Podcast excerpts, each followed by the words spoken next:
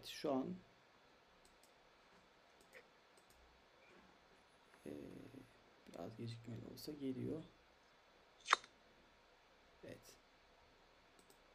Sosyal Hizmet TV'den hepinize merhabalar. Süpervizyon organizasyonunda kıymetli meslektaşım Doktor Murat Çayla bugün çok özel bir konuk ağırlıyoruz. Landshut Üniversitesi'nden Profesör Doktor Mihri Özdağ'ın ile Almanya'da sosyal hizmetleri e, konuşacağız. E, moderasyonda şu, ben giriş yaptım Murat. E, soruların ilk kısmı, ilk aşamadaki birinci bölümdeki sorular sende olsun. Sonra ben e, devralayım. E, soruları chat ekranından ve YouTube kanalındaki chat ekranından paylaşabileceğinizi belirterek e, aslında ilk soruyu da ben sorayım o zaman hadi madem öyle başladık. E, Mihri hocam, hocam sizi tanımak isteriz. Kendinizden bahseder misiniz bize? Evet, öncelikle Murat ve Umut'a böyle bir Türkiye'deki meslektaşlarımızla böyle bir iyi ortamda iletişime geçmeyi olanağı sağladıkları için teşekkür ederek başlamak istiyorum. Benim ismim Mihri Özdoğan. Ben Landshut Uygulamalı Bilimler Üniversitesi'nde Sosyal Hizmetler bölümünde profesörlük yapıyorum. Benim asıl akademik geçmişim, daha doğrusu sosyoloğum e, ve sosyal psikoloğum. Ben kendim sosyal hizmet uzmanı değilim. E, hatta mühendislik geçmişim de var. Ben aslen İstanbul Teknik Üniversitesi'nde e, 80'li yıllarda meteoroloji mühendisliği bölümünü okudum. Fakat bölümü bitirmedim. E, mühendis olamayacağıma karar verdim. Daha çok sosyal e, alanlarda e, ilgim olduğundan. Almanya'da sosyoloji ve sosyal e, psikoloji okudum. Sosyal psikolojide doktora yaptım. 2012 yılından bu yana e, Sosyal Hizmetler bölümünde e, sosyoloji, göç sosyolojisi ağırlıklı dersler veriyorum. Politik psikoloji ve göç sosyolojisi dersleri veriyorum. Evet. Hocam çok teşekkür ederiz bizi e, kırmadığınız için, katıldığınız için. Gerçekten biz e, Almanya'yı çok merak ediyoruz. Yani bu anlamda tarihsel süreçte e, zaman zaman e, buradaki sosyal hizmet camiasının o, orada orayla kurduğu ilişkiler de var bize bunun yansımaları da olmuş. Hani bugünkü e, bağlamda e, sosyal hizmeti ve sosyal hizmetleri bu noktada çok biz merak ediyoruz. E, aslında ilk e, sorumuzu da buradan sorabiliriz. Yani Almanya e, ekolünde diyelim, Almanya düşüncesinde nasıl bir sosyal hizmet ve sosyal hizmetler ayrımı var? Kavramlar tam olarak nereye çıkıyor? Bunlardan biraz bize bahsedebilir misiniz? Severek.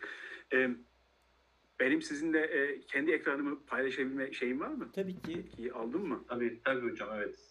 Ben şimdi bu sorunuza e, kısa bir e, tanımı e, paylaşarak, sosyal hizmetlerin e, küresel tanımını paylaşarak e, cevap vermeye başlamak istiyorum. E, nedir sosyal hizmetler? E, sosyal hizmet sosyal değişimi ve gelişimi, toplumsal bağlılığı destekleyen, insanları yetkilendiren ve özgürleştiren, uygulamaya dayalı meslek ve bir akademik disiplindir.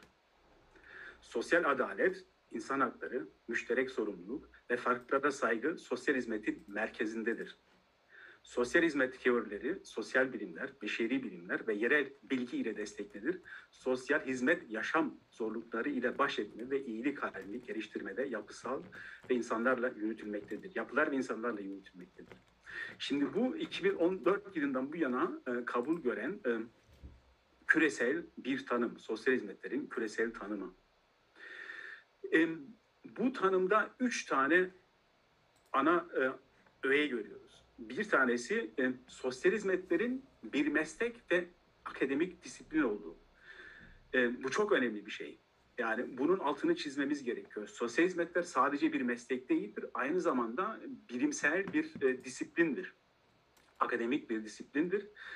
Bu bu girişim yani sosyal hizmetlerin kendisini bir akademik disiplin olarak tanımlaması oldukça yenidir. Bu daha çok Almanya kökenlidir. Bunun daha sonra belki biraz daha detaylandırabiliriz, açabiliriz bu, bu gelişimi.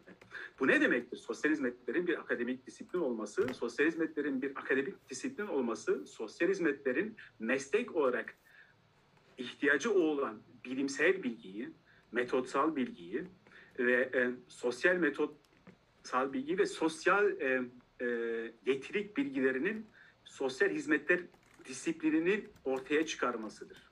Yani sosyal hizmetler artık daha böyle yan dallara mecburi kalan bir disiplin, bir meslek değildir. Kendi bilimsel akademik disiplinini oluşturmuştur. Bir budur bu e, uluslararası tanımda özellikle altı çizilen e, bir öğe.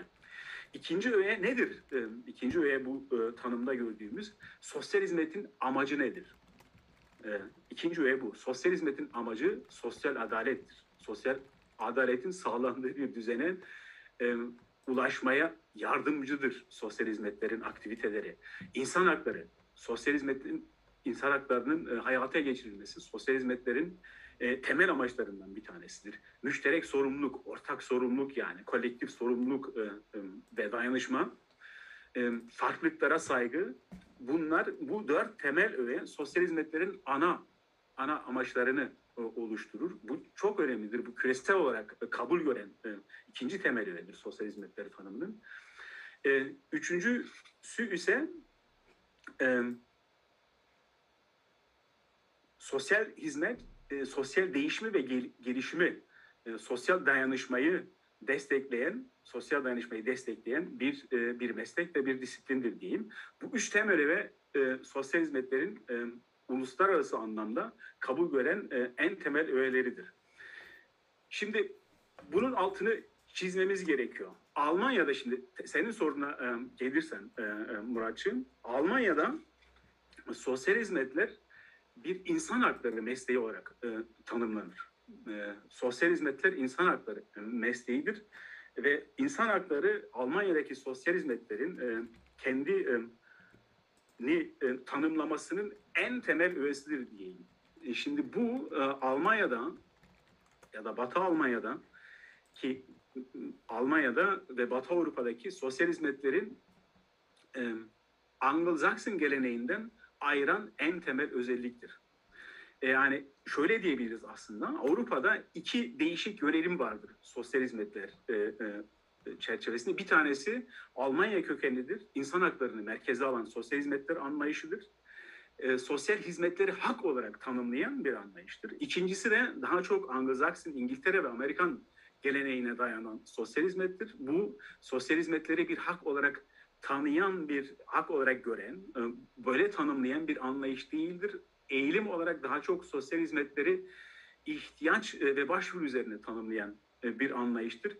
Bu ayrım, sosyal hizmetlerdeki bu ayrım sosyal refah devleti anlayışından e, anlayışlarının farklı olmasından kaynaklanır. Bildiğiniz gibi Amerika'da sosyal devlet anlayışı biraz daha zayıftır Avrupa ve Batı Avrupa ve İskandinavya ülkelerine rağmen.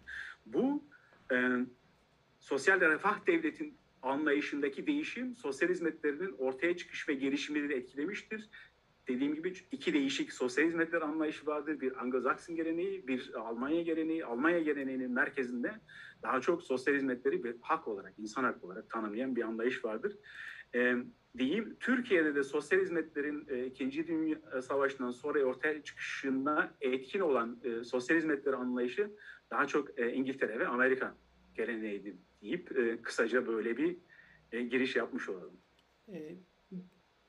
Hocam e, şimdi bütün e, dünyada böyle bir küresel bir e, e, neoliberalizmin etkilerini e, yaşıyoruz. E, bu e, aslında iki şeyi doğru beraberinde getiriyor. Bir sosyal hizmette insan hakları söyleminin gelişmesini e, beraberinde getiriyor. Yani sosyal hizmette insan hakları söylemi 90'larda e, daha çok yaygınlaşıyor Birleşmiş Milletler'in e, marifetiyle.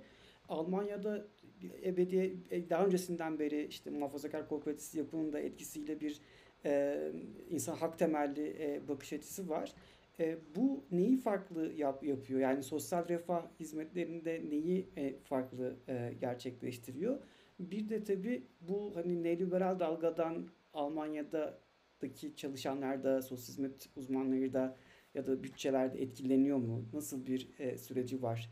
Hani bu iki ayrım e, birbirine yakınlaşıyor mu? İki ayrı kutup birbirine yakınlaşıyor mu? Ya da daha e, bir o katı şey devam ediyor mu programı? E, Şimdi politik olarak baktığında e, Umut senin söylediğin tabii ki senin söylediğinde bir geçerlilik var diye. Yani politik olarak baktığında yani sosyal demokrasinin de artık e, liberalleşme sürecini son 20-30 yılda biz gördük. E, yani e, Almanya sosyal demokrasisi de İngiltere sosyal demokrasisi de daha çok liberal çizgiye kaydı. Bununla beraber tabii ki sosyal hizmetler alanındaki tartışmalarda da çok ciddi bir e, şey oldu.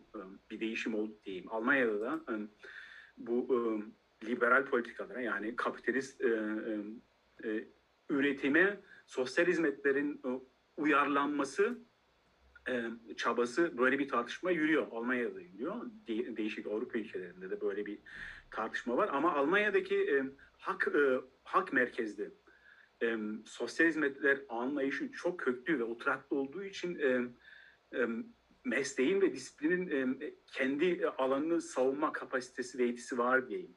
E, hem üniversiteler otonom ve özgür e, hem de sosyal hizmetler mesleği e, üyeleri diyeyim oldukça örgütlü ve belli bir bu anlamda eleştirel bakışın bayağı bir şeyi var. Sosyal hizmetler alanında bayağı bir geçerli yetkinliği var. O yüzden tabii ki bu, bu tartışmanın, bu global tartışmanın etkileri var. Ama çok fazla alan kaybedilmiş değil diyeyim.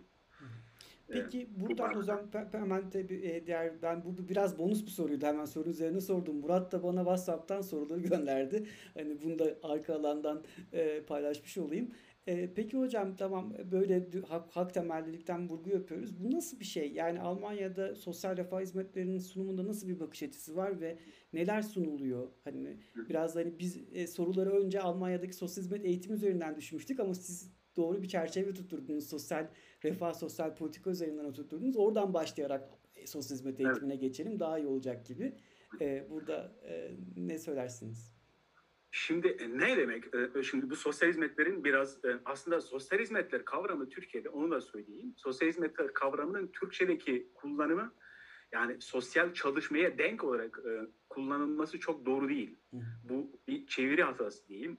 Bu daha çok böyle Anglo-Saxon geleneğinden kaynaklanan direkt bir çeviri. Aslında bizim üzerine konuştuğumuz şey sosyal çalışma, sosyal hizmet daha geniş bir alan. Evet. Ee, ileride soru olursa bunu da açabiliriz. Ee, sosyal hizmet ya da sosyal güvenlik değil, sosyal güvenlik politikası. Almanya'da bu, ne demek hak olarak bunun tanımlaması? Sosyal hizmetlerin beş tane güvenliğin değil, doğru kullanırım kavramı. Beş tane alanı var. Bu nedir? Bu e, sosyal güvenlik e, bir işsizlik Hı hı. güvenliğidir. Yani işsizlik sigortasıdır. Ee, hmm, em, emekliliktir, Hı hı. hastalıktır, em, sosyal güvenlik politikalarının ana merkezini oluşturan e, bakımdır, yaşların Hı hı. bakım.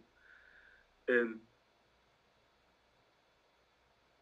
işsizlik, Daha çok Evet, hocam pi- prime dayalı yani çalışanların verdikleri e, Evet. ücretle yani sigorta sistemine dayalı, dayalı. sigortaya dayalı. dayalı. Bir de primsizler var. Hani ben Almanya'da staj yaparken hatırlıyorum. Bu sosyal hilfeler, e, yardımlar, kira yardımları gibi daha da genel evrensel olarak herkese verilenler var değil mi bir de öyle şeyler? Şimdi açayım onu. Hı hı. Şimdi hak olarak tanımlanmasının merkezinde şu e, olay yatar. Almanya e, sosyal devlet olarak e, kendi vatandaşlarının insanca bir hayat sürdürebilmelerini den kendini devlet olarak sorumlu tutar. İnsanların e, sınıflarına, ırklarına, milliyetlerine hiçbir şeye bakmadan her insan insanca onurlu bir yaşam yürütebilmesi için gerekli olan temel ihtiyaçlarını devlet karşılamakla hükümlüdür. Bu nedir? Barınma ihtiyacıdır. Bu nedir? Hastalık e, durumunda sağlık sorunlarıdır. Bu nedir? E, eğitimdir. Bu temel ihtiyaçlar ta- devlet tarafından güven altına alınmıştır. Hiçbir insan, hiçbir insan bu temel hakların hiçbirinden e, mahrum edilemez, mahrum tutulamaz. Çok somut olarak e, şey yaparsak, diyelim ki Almanya'da e, ve Almanya gibi ülkelerde e, evsiz bir insanın böyle şeyi değildir, hakkıdır. E, ev insanca barınma hakkı vardır. Bu gittiği zaman devlet kurumuna ya da gitmese bile devlet kurumuna yani başvuru yapmasa bile devlet bunu yani bu kamusal alanda görüldüğü andan itibaren devlet sorumludur. devlet ona insanca e, bir hayat sürdürebileceği bağlanma olanaklarını o insana sunmakta yükümlüdür. Sağlık problemleri olduğunda bu insanın bütün sağlık sisteminden yararlanabilmesi bir yasal zorunluluktur. Bu bir haktır. Bu başvuruya bağlı bir şey değildir. Devlet bunu yapmakla yükümlüdür.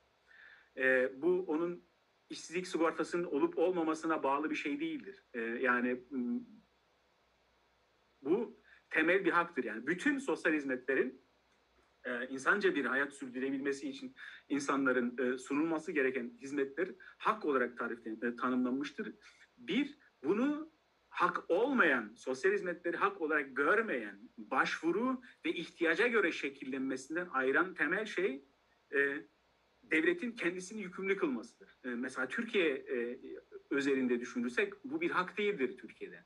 Bu Türkiye'de bildiğim kadarıyla çok iyi bilmiyorum Türkiye'deki sosyal güvenlik politikası ve sistemini başvurudur bir de ihtiyaçtır bunu belirleyen e, o, o, o sistemin içerisine girebilmesi için bir takım şeyleri yerine getirmesi ön koşulları yerine getirmesi gerekir bu yani işte e, böyle ön koşulların e, Almanya'da böyle bir şey yok değil hak olarak tanımlanması odur.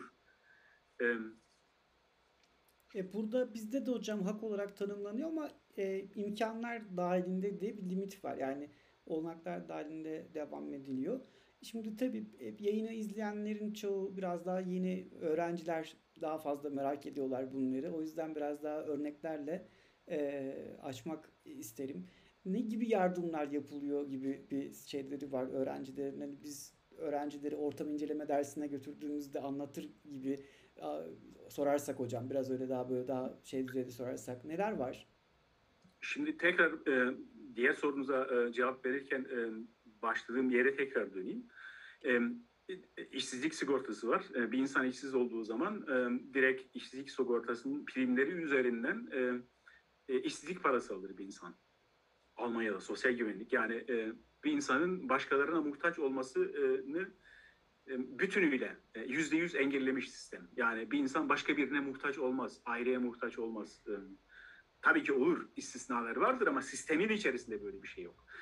E, emeklilik e, e, sigortası var. Her insan e, emeklidir, emekli olur. Çalışmayan, emekli olmayan insanlarından e, temel yaşamlarını sürdürebilmeleri için asgari bir e, limit belirlenmiştir. Emeklilik hakkını elde etmeyen insanlar çalışma yaşını geçtikten sonra o limitten, e, o limit üzerinden e, şey alırlar, e, bir e, emeklilik ücreti alırlar.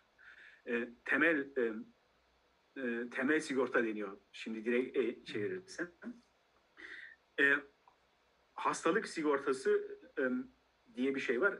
Yani e, evsiz de olsanız, e, göçmen de olsanız, kim olursanız olun, insan olduğunuz için Almanya'da bütün sağlık sistemlerinden yararlanabilirsiniz. Bir hastaneye gittiğiniz zaman sizin e, doktor e, ya da öğretmen ya da hemşire ya da e, bir işçi ya da bir evsiz olmanız hiçbir şeyi değiştirmez. E, aynı muameleyi görürsünüz. E, sağlık sistemi açısından aynı muameleyi görürsünüz. Tabii buna bir kısa bir e, parantez açıp bir şey de yapmam lazım doğru olabilmesi için. Özel sigortalar vardır. Onlar özel muamele görür ama bu çok ciddi bir ayrımı getirmez e, sağlık hizmetlerinde kalite manasında.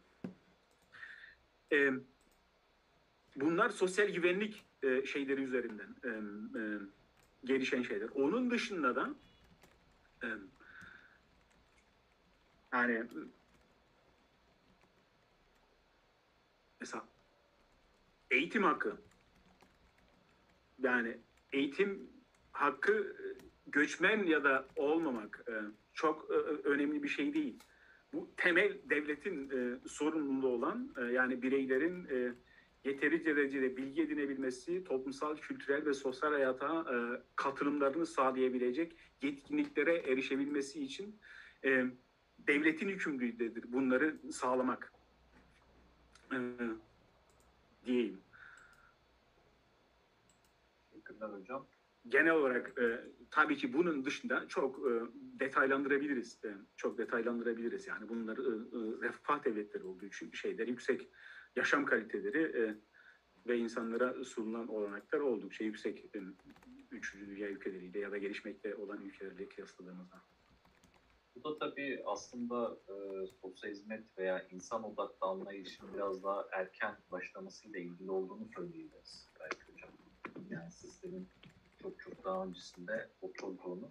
Yani Türkiye'de hep e, aslında tartıştığımız şeylerden bir tanesi yani sosyal hizmetin ne kadar hak temelli olarak verildiği ya da sosyal yardımların, sosyal politikaların veya sosyal güvencenin, sağlık hizmetlerin. Bu noktada da bizde de son yıllarda her ne kadar hak temelli tartışmalar başlasa da aslında e, yine birçok noktada tartışmalı olduğu kesimler var. Şimdi bunu be- izin verirseniz e, şeyini, e, tarihsel arka planı nedir ona e, girmek gerekir. Bu Batı Avrupa ülkelerinde e, sosyal hizmetlerin hak olarak gelişmesinin e, merkezinde yatan şey aslında sosyal hizmetlerin sosyal hareket yani politik e, sosyal hareketlerin üzerine oturmasıdır. Yani 19. yıl e, sosyal hizmetlerin ortaya çıkışı 19. yüzyıl. Sosyal hizmetlerin yaptığı şeyi daha önce e, sosyal hizmet olarak değil de ne diyeyim hayır kurumları falan böyle fakirlikle mücadele hayır kurumları üzerine geçmiştir. Böyle bir gelenek e, Türkiye'de de vardır.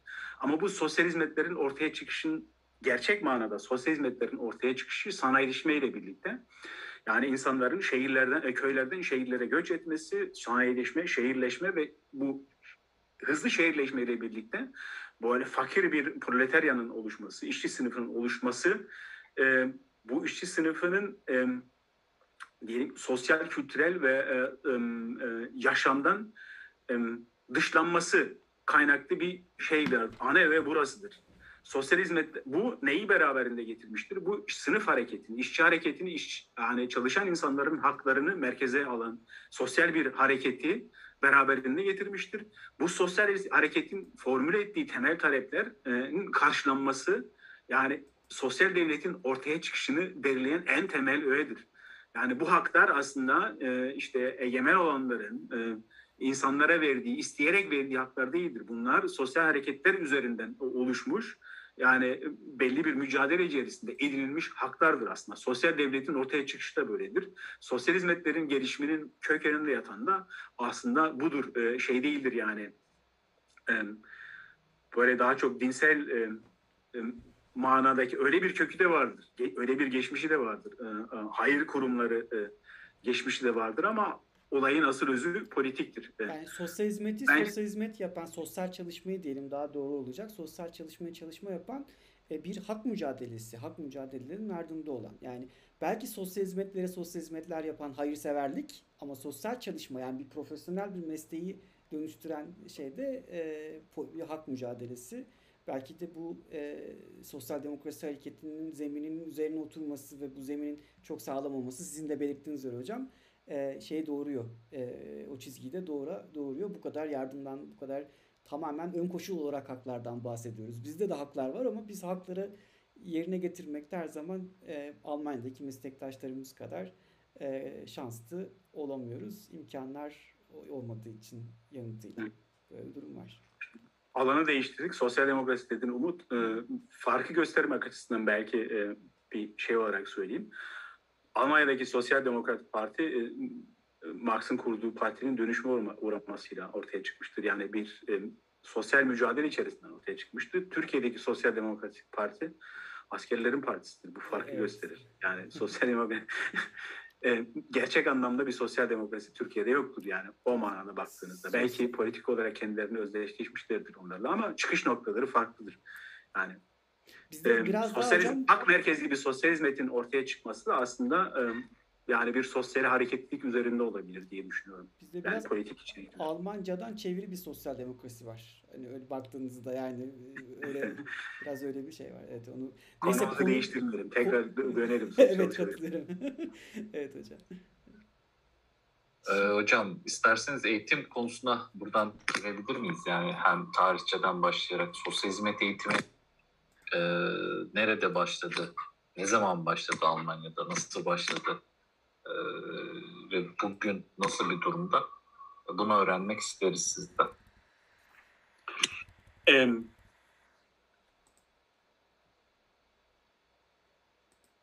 Almanya nüfusu 83 milyon. Ben farklı gireyim konuya. 300 binin üzerinde Almanya'da sosyal hizmet uzmanı çalışıyor. e, yani e, ortalama yani şimdi ben e, şu anda hesap etmedim ama bin kişiye bir sosyal hizmet uzmanı nüfusu olarak herhalde öyle o kadar oluyor değil mi? Yani bu aslında ciddi bir rakam. Yani 300 bin tane sosyal hizmet uzmanının çalışması e, çok ciddi bir rakam. Bu Almanya'daki aslında sosyal e, bir manada e, şeyi de gösteriyor. Yani e, sosyal hizmetlerin e, önemini gösteriyor ve bu devletin e, geldiği şeyi gösteriyor. Bu Batı Avrupa ülkelerinde çok farklı değil. Yani demin e, ortaya koyduğumuz bir fark vardı. Sosyal de, refah devleti anlayışındaki fark. Bu fark e, şeyi gösterir tabii. Yani bazı e, ülkelerde daha azdır ama bu Türkiye gibi değildir. Benim bildiğim kadarıyla bir 5 yıl 6 yıl önce bakmıştım ya da bir arkadaş üzerinden e, böyle bir bilgi edinmiştim. 7 bin mi 8 bin sosyal hizmetler uzmanı var diyordu. Eğer e, yanlış olabilir düzeltin. E, Doğru hocam. Bu çok ciddi bir fark. Şimdi bu e, e, aynı zamanda yani 300 bin sosyal hizmet uzmanını istihdam etmek ve bunları çalıştırmak tabii ki bir e, eğitimin de buna göre örgütlenmesini getiriyor. Yüzün üzerinde e, üniversitede sosyal hizmetler bölümü var e, diyeyim Almanya'da ve bizim e, bölümlerin mezunları e, hiçbir zaman çok uzun süre iş aramazlar, işsiz kalmazlar. E, çünkü çok, ciddi bir talep var sosyal hizmetler, sosyal çalışan veren diyeyim, sosyal çalışan çalışma uzmanlarına. E, bu yaygınlaşması ve sistematik olarak e, e, sosyal hizmetlerin e, kurumsallaşması ve kökleşmesi daha çok İkinci Dünya Savaşı'ndan sonra olmuştur. İkinci Dünya önce, öncesinde de sosyal hizmetler eğitimi vardır. Ama İkinci Dünya Savaşı sonrasında gelişen refah devletindeki e, anlayış değişikliği e, sosyal hizmet e, eğitiminin daha yaygınlaşmasını beraberinde e, getirmiştir. Burada bir başka bir şeye de dikkati çekmek isterim. Üniversite eğitimi Almanya'da e, daha doğrusu iki çeşit üniversite var Almanya'da. Bir uygulamaya dayalı üniversiteler yani uygulamalı bilimler üniversiteleri bir de e, normal üniversiteler. E, sosyal hizmetler ağırlıkla daha doğrusu tümüyle, ağırlıkla değil, tümüyle uygulamalı bilimler üniversitelerindedir. E, e, uygulamalı bilimler üniversiteleri e, diploma, denkliği olan diploma verirler. Yani diplom sürekli master programları da vardır. E, yani mühendis yetiştirirler, değişik e, meslek gruplarından uzmanlar, mühendis de yetiştirirler, değişik sosyal hizmet uzmanı da yetiştirdiler. Ama üniversiteler e, uygulamalı olmayan üniversitelere, daha çok teoriye dayanan üniversitelerde sosyal hizmet e, şeyi yoktur. Almanya'da yoktur bu. Ama mesela İskandinavya ülkelerinde böyle bir şey vardır. Sosyal hizmetler daha ağırlıkta üniversitelerdedir. E, buraya nereden geldik? İkinci Dünya Savaşı'ndan sonra e, refah e, devleti anlayışındaki değişiklik sosyal hizmetlerin e, yaygın ve bütün Almanya'nın değişik yerlerinde sistematik olarak bölümlerin kurulması ve sosyal hizmetler uzmanlarının yetiştirilmesini beraberinde getirmiştir. Yani lisans eğitimi.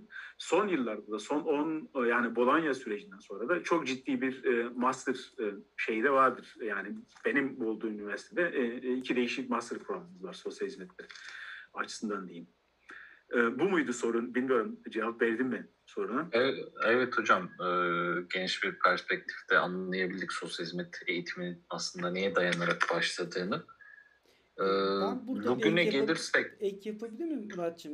Bologna süreci Almanya'daki sosyal hizmet eğitimini bizden daha farklı bir hale değiştirdi. Yani Bologna'ya uymak yani normalde 3 yıl artı 1 yıl üzerine diplom sosyal arbeiter olma mevzusu vardı yanlış hatırlamıyorsam hocam. Öyle midir? Düzeltin evet. ama son eğitim programının 4 yıla çıkması e, gündeme geldi. Bu aslında 3 artı 1 hani bu Hochschule mantığının bir parçası mıydı? Yani bu diplom sosyal arbeiter olma e, mevzusu. Bologna nasıl e, etkiledi Almanya'daki hani, e, eğitim sürecini? E, bizde çünkü çok standart e, zaten Amerika'dan gelen bir program vardı. Biz onu bir şekilde Bologna ile uyarladık. Hani e, yani sosyal hizmetin programı özgün değil daha Türkiye'de.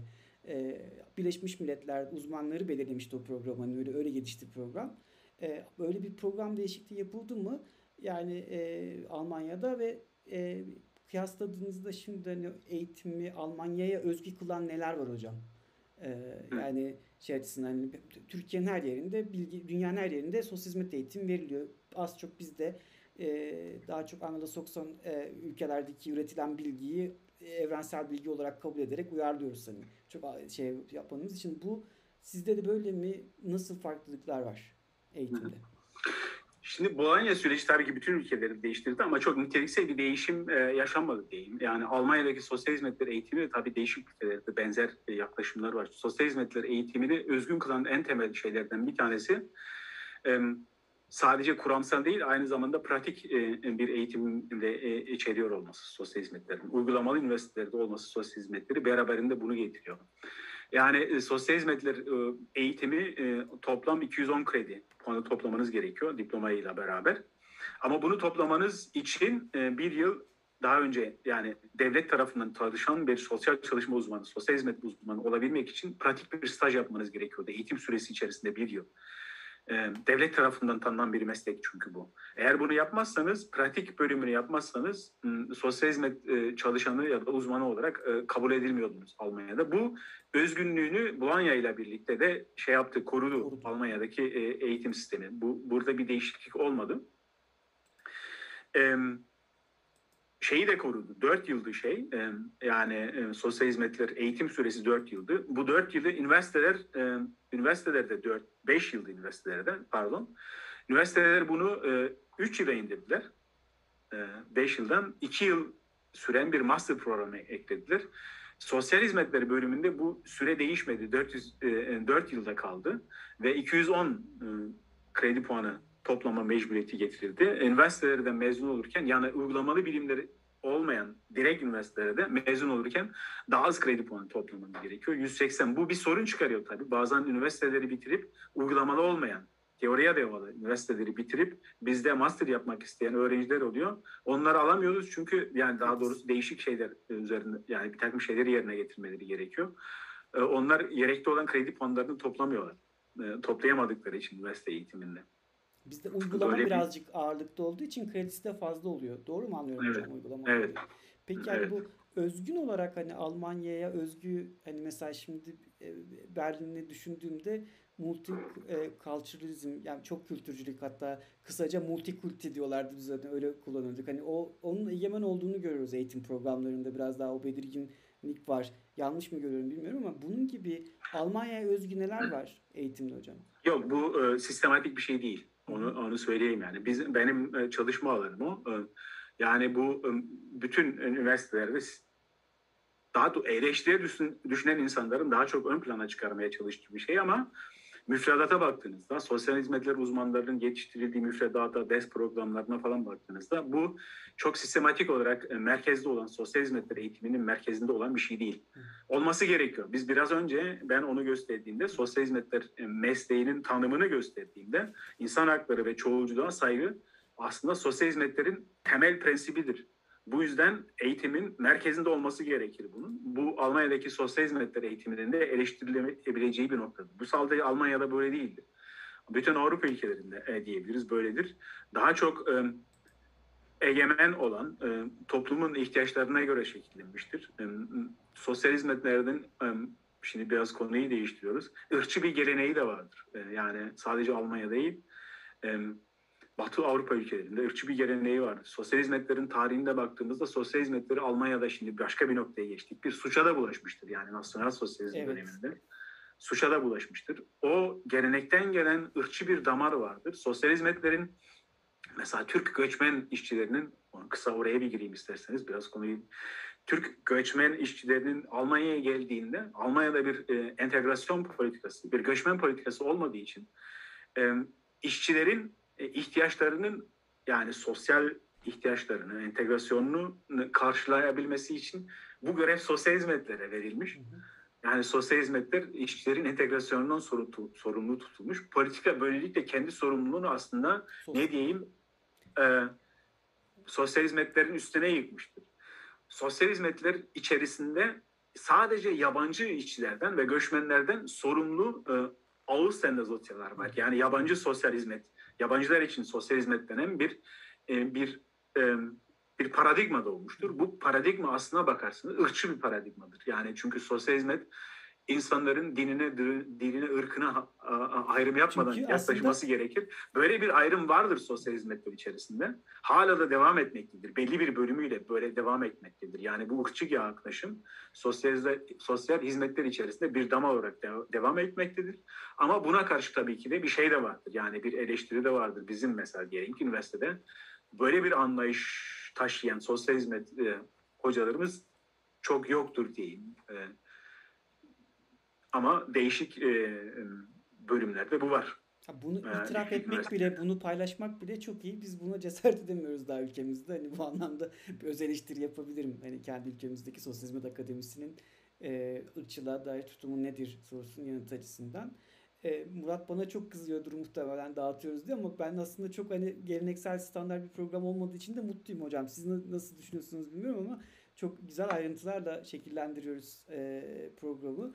Peki e, sosyal hizmet okuyan öğrencilerin profilini düşündüğünüzde kimler tercih ediyor hocam? Bizde genelde biraz daha böyle yoksul e, yani özellikle 95'lere 96'lara kadar ekonomik seviyesi biraz daha düşük olan insanlar tercih etmişler. Daha böyle e, öyle bir meslek haline geldiğini görüyoruz. E, çok hani e, böyle bir çünkü sosyal onca ondan öncesinde de burs verildiği için tercih edilen bir bölüm. Ee, Birleşmiş Milletler bursu olduğu için de tercih edilen bir bölüm. Hani bursla okunuyor. Okunduktan bir gün sonra mezun olduktan sonra çalışılıyor. Ee, böyle bir e, durum var. Peki bu böyle midir? Yani nedir tercih edenler sosyal hizmeti nasıl tercih ediyorlar? Bir kere e, şöyle diyeyim, bir cinsiyet ayrımı var. Bizim öğrencilerin yüzde 85'i, yüzde 90'ı erkek değil, Tabii. bayan öğrenciler. Yani sosyal hizmetler de ciddi bir evet. Cinsi ayrımcılığın sonuçlarını görebiliyoruz. Kadınlar tercih ediyor sosyal hizmetleri. Ya bu belki bir, stereotip de hani kadın mesleği olarak da bakımdan dolayı adlandırılıyor. O öyle bir şey de olabilir. Çünkü sadece Almanya'da değil bütün Avrupa'da hocam çok genellikle evet. böyle. Evet. evet. Bu aslında cinsel ayrımcılığın bir sonucu diyebiliriz belki. O sonuçlarından bir tanesi diyebiliriz. İkincisi Şimdi Almanya'daki e, lise eğitimi diyeyim. Yani e, öğrencilerin e, üniversiteyi okuyabilmelerini, e, yetkinliğini kazanmalarını elde edebilmeleri için sınava falan girmeleri gerekmiyor Türkiye'deki gibi. E, burada liseyi bitirmeleri gerekiyor ya da liseye denk gelen diplomalar almaları gerekiyor. Buna çok detaylı girmeyeyim. Direkt lise diploması alan insanlar ağırlıkla uygulamalı değil, direkt üniversiteleri okuyorlar. Bizim öğrenciler yani uygulamalı e, e, üniversite öğrencileri çoğunlukla yüzde yetmişi direkt lise diploması almayan e, meslek eğitimi ve yani daha sonra staj ve e, yani ve ya. meslek eğitimi ile şeyi kazanan, üniversite okuyabilme yeterliliğini kazanan öğrencilerden oluşuyor. Bizim öğrencilerin yüzde otuz otuz beşi direkt lise diploması alan, yüzde altmış altmış beşi e, ikinci e, yoldan üniversite yetkinliği kazanan insanlar. Bu da onların sınıfsal şeyini gösteriyor, yapısını. Yani e, e, akademi e, geleneğinden, ailesel olarak e, akademik bir gelenekten, orta sınıf ve üst sınıftan gelen insanlar direkt lise diploması alabilme e, şeyine e, şeyine sahipler arka planına. E, Almanya'daki e, sosyal adaletsizlik aslında buradan baktığınızda eğitimde çok ciddi bir rol oynuyor. Yani akademik ailesi, akademik kökenli ailesi olmayan çocukların direkt lise diploması alabilmeleri diğerlerine göre 3 kat, 4 kat daha zayıf. Hı hı. E, bu da beraberinde bizim uygulamalı bilimler üniversitesinde okuyan öğrencilerin orta sınıf değil de biraz daha altındaki kesimden, sosyal katmanlardan geldiğini gösteriyor. Bu Avrupa'daki Alman, e, Türkiye Türkiye'lilerin bu meslek yapmak dedikleri şey, cimnazyuma gidememek aslında hakikaten bir e, şey. Orada da biz hani gör, çalıştığımızda görmüştük gayet e, bir tercih değil, biraz zorunluluk haline de gelebiliyor. Dilli bariyerinden benzerinden dolayı. Peki e, çeşitli yüksek lisans doktora programlarının geliştiğini e, söylediniz Bologna ile birlikte daha yoğun daha fazlalaştığını söylediniz. E, ne gibi eğilimler var hocam? Nasıl programlar var yüksek lisans e, doktora programları açısından? Nasıl bir yol izleniyor? Farklı disiplinler katılabiliyor mu programa? Yani sosyal hizmet alanında nasıl bir şey var? Programlar var? Bizim üniversitede iki tane sosyal hizmet master programı var. Bir tanesi klinik sosyal hizmetler e, programı yani klinik sosyal hizmetler uzmanlığı e, uzmanları yetiştiren master programı. İkincisi de e, çoğulculuğu, çoğulculuğun yapılandırılması isimli daha çok böyle generalistik olarak düşünülen bir program var. O master programının şeyi de benim, bölüm başkanı. Yani iki arkadaş, iki üç arkadaşla ağırlıkla e, demin bahsettiğiniz işte e, göçmen, e, ırkçılık karşıtı, e, daha çok insan haklarını e, merkeze alan, çoğulculuğu e, merkezde alan bir master programı var e, diyelim. Bizim master program, kısa ondan bahsedeyim. Master programının temel amacı e, sosyal hizmetler, sosyal çalışmayı bir disiplin olarak etabir etmek. Yani biz bizde master yapan e, öğrencilerimizin daha sonra doktora yapması ya da yöneticilik e, düzeylerinde çalışarak sosyal hizmetlerin yüzünü değiştirmesi için e, programladığımız e, bir şey diyeyim. Onlara öyle bir yetkinlik kazandırmaya çalışıyoruz ki mesleğin yani eleştirel bakışı da içine alan mesleğin, sosyal çalışma mesleğinin kökleşmesini sağlayabilmek. Bu bizim üniversitede olan ama benzer içerikli yani değişik alanlarda uzmanlaşmayı beraberinde getiren master programları var. Bu nedir? İşte ne, e, sosyal hizmetlerin değişik çalışma alanları vardır. Nedir bunlar? Okulda sosyal hizmettir, hastanelerde sosyal hizmettir, aile e, e, danışmanlığıdır, değişik alan, ailedir, e, çalışma hayatında sosyal hizmetler e, rol oynar Almanya'da. Çok değişik alanlarda sosyal hizmet e, e şeyleri sunulur. Çalışma alanları vardır ve bu alanlardaki uzmanlık e, ihtiyaçlarını karşılayan master bölümleri de e, şekilleniyor. Benim bildiğim kadarıyla 70 tane değişik master programı var şu anda. 70-75 üzerinde Almanya'da. E, e, bayağı bir rakam tabii bu okul sayısına göre bence hocam çok iyi yani 70-75 farklılığın olması çok önemli. Bu, bu demek oluyor ki alt alanlara dair çalışmalar e, alanları gelişmiş. Yani bizde genelde hep böyle bir e, ana bilim dalı oluyor. O ana bilim dalı altında farklı işler yapılıyor. Ama bu yeni ana bilim dallarının farklı ana bilim dallarının olması demek bu alana özgü bilgilerin de üretildiği e, anlamına geliyor. E, Murat e, sana bırakayım artık çünkü ben dağıtacağım tekrar. Sen soruları çok güzel soruyorsun devam etmeyeyim ama çok güzel bir e, sohbet oluyor benim açımdan hocam. Umarım sizin açınızdan da öyledir. Evet Murat'cığım. Hocam Türkiye'de e, öğrencilerin orada sosyal hizmet eğitimi alması için temel şartlar neler? Alabilirler mi? Veya yüksek lisans, doktora programlarında e, bu anlamda başvuru sağlayabilirler mi? Gelebilirler mi? öğrenci olabilirler mi? Yani bununla ilgili e, nasıl bilgi verebilirsiniz? Çünkü çok e, bize katılımcılardan bu yönde soru geldi. Yani nasıl orada eğitim alabiliriz veya nasıl yüksek lisans, doktora yapabiliriz gibi. Şimdi e, şu anda lisanslı öğrencilerin e, master programlarına başvurmaları tabii ki şey e, mümkün. Yani e, master programları e, değişiyor. Mesela bazı master pro, master bölümlerinde e, şey var. Not e, geçerli bir not olması lazım. Notların yani notlarına göre alınan bölümler var. Bir de notlara bakmadan alan bölümler, başvuranları e, koşulları yerine getirdiğinde alan e, bölümler var. E, ikisine de başvurulabilir. Ama e, tabii ki master programlarında okuyabilmek için e, dil yeterliliğine sahip olmak gerekiyor. Yani ya Almanca ya İngilizce e, dil yeterli sahip olmak gerekiyor. E, dil yeterliğine sahip olmadan e, e, mümkün değil böyle bir şey. E, lisans bölümlerine de e, normal e, öğrenci statüsünden başvur, başvuruluyor. Bu değişiyor yani bazen de bildiğim kadarıyla şu anda işte e, bir dil kursuna kayıt yapıp önce dil öğrenmek için vize başvurusu yapılıyor.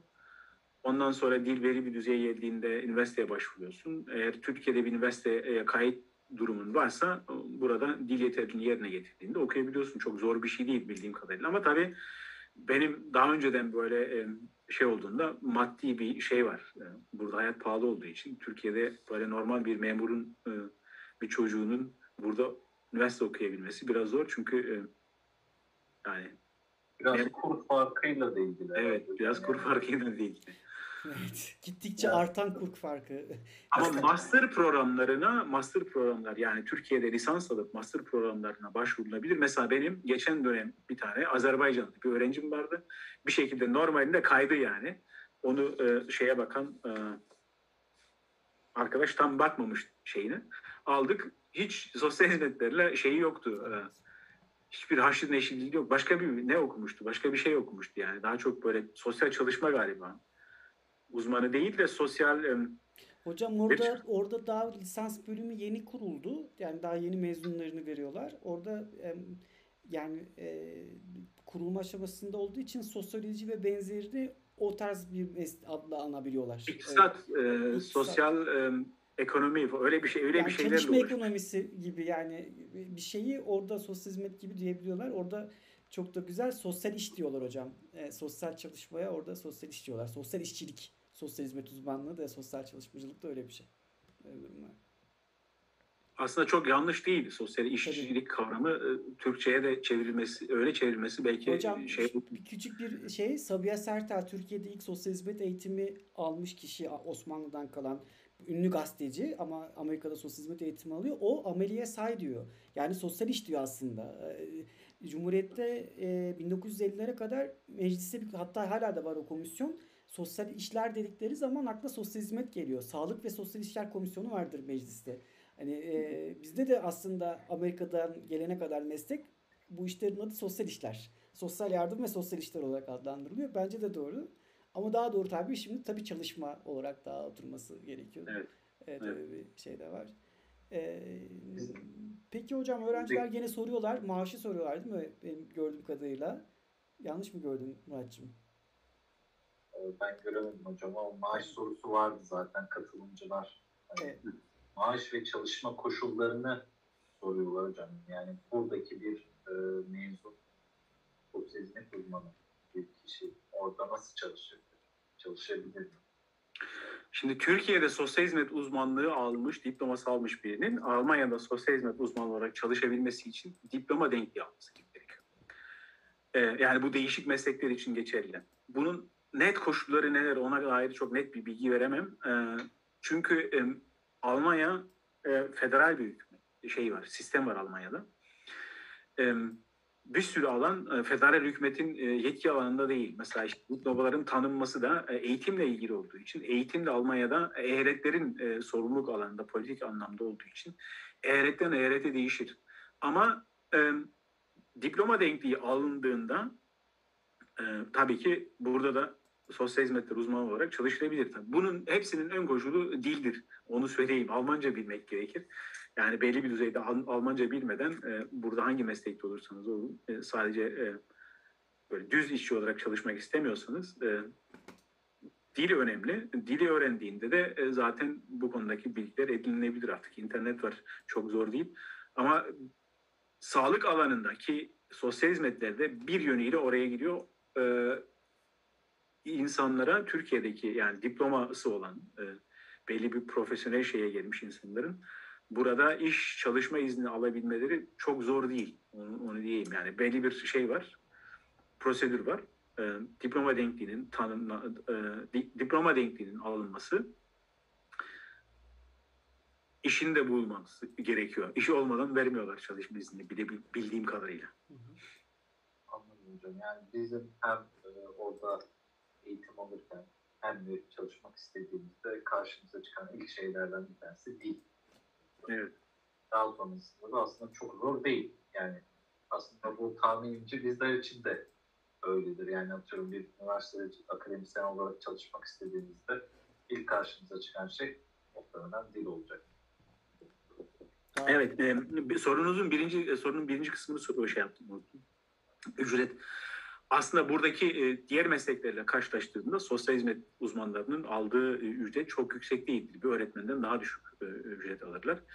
Yani mezun olmuş, okuldan yeni mezun olmuş, işte 23-24 yaşlarında daha işe yeni başlayan bir sosyal hizmet uzmanı 2000 lira, 2000 euro civarında şey alır, bir ücret alır.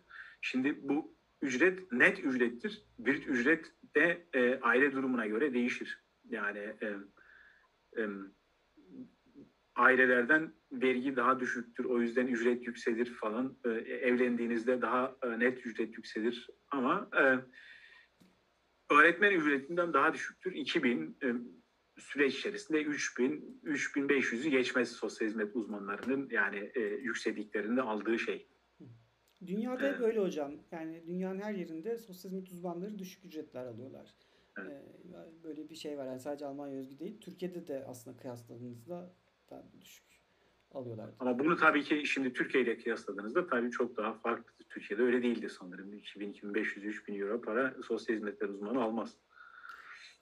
Ee, ama yani yaşam şey gelir harcama üzerinden baktığınızda birbirine yakın belki de Almanya'daki Evet. daha fazla e, kazanıyor olabilir. Yani burada yaşam giderleri fazla olduğu için hocam hani Evet. öyle bir sıkıntı var. Yani kalem olarak herhalde 4500 5000 5500 civarı bir e, gelir elde ediliyor ama e, tabii harcamalar kıyasladığımızda belki birbirine yakın ya da belki Almanya'da daha iyi, iyi koşullarda e, da olabilir e, gibi e, görü- görünüyor. Sanki alım gücü biraz daha Almanya'da daha kuvvetli. Yani burada e, süreç içerisinde yani bugünkü süreçleri falan dahil ettiğinizde biraz alım gücü hani o anlamda karşılaştırdığımızda daha düşük gözükebiliyor. Ama tabii biz hep e, şey yaparken burada bürüt net olayını çok yapmıyoruz. Belki biraz e, Almanya'da çalışmak isteyenler o net ne kadar vergi kesiyor onları da biraz araştırmalı bir yer var. Evet. Hocam eğitim konusu demişken peki dersler e, hangi dersler var? Bunların içerikleri neler ağırlıklı olarak ve hani üniversiteler arasında bir farklılık var mı? E, ve burada asıl çıkmak istediğimiz e, yani takip edilen bir e, standart prosedür vesaire var mı bölümler açısından dersler? Em, Şimdi sen Onu istiyorum. şu soruyu sorduğunda belki oraya tekrar döneyim ben. Ee, Almanya'daki özgünlüğü nedir diye soru sorduğunda bir şeyi tam şey yapmadım, altını çizmedim. Almanya'da sosyal hizmet, sosyal çalışma bir eylem, bir em, eylem bilimi olarak tanımlanır. Handlungswissenschaft yani action science e, İngilizcesi diye tanımlanır. Ve em, sosyal hizmet em, Şimdi ben spontan olarak çevirmeye çalışıyorum Almanca'da. O yüzden belki Türkçe'ye tam uymayabilir. Ee, eğitiminin temel amacı yani sosyal hizmetlerin bir, bir eylem bilimi olarak tanımlandığından eylem yetisi kazandırmaya çalışır sosyal hizmetleri uzmanlığa. Eylem yetisi ne demek? Bunu açayım. Belki kavramlar direkt şey çeviremiyorum. Ee, onu e, mazur görün. E, Türkçe'ye tam birebir belki çevirisi böyle değildir. Eylem yetisi tanımlayarak açmaya çalışayım bunu. Ne demek eylem yetisi? Eylem yetisi yetkinliği diyeyim. Dört alanı, dört boyutu içerir.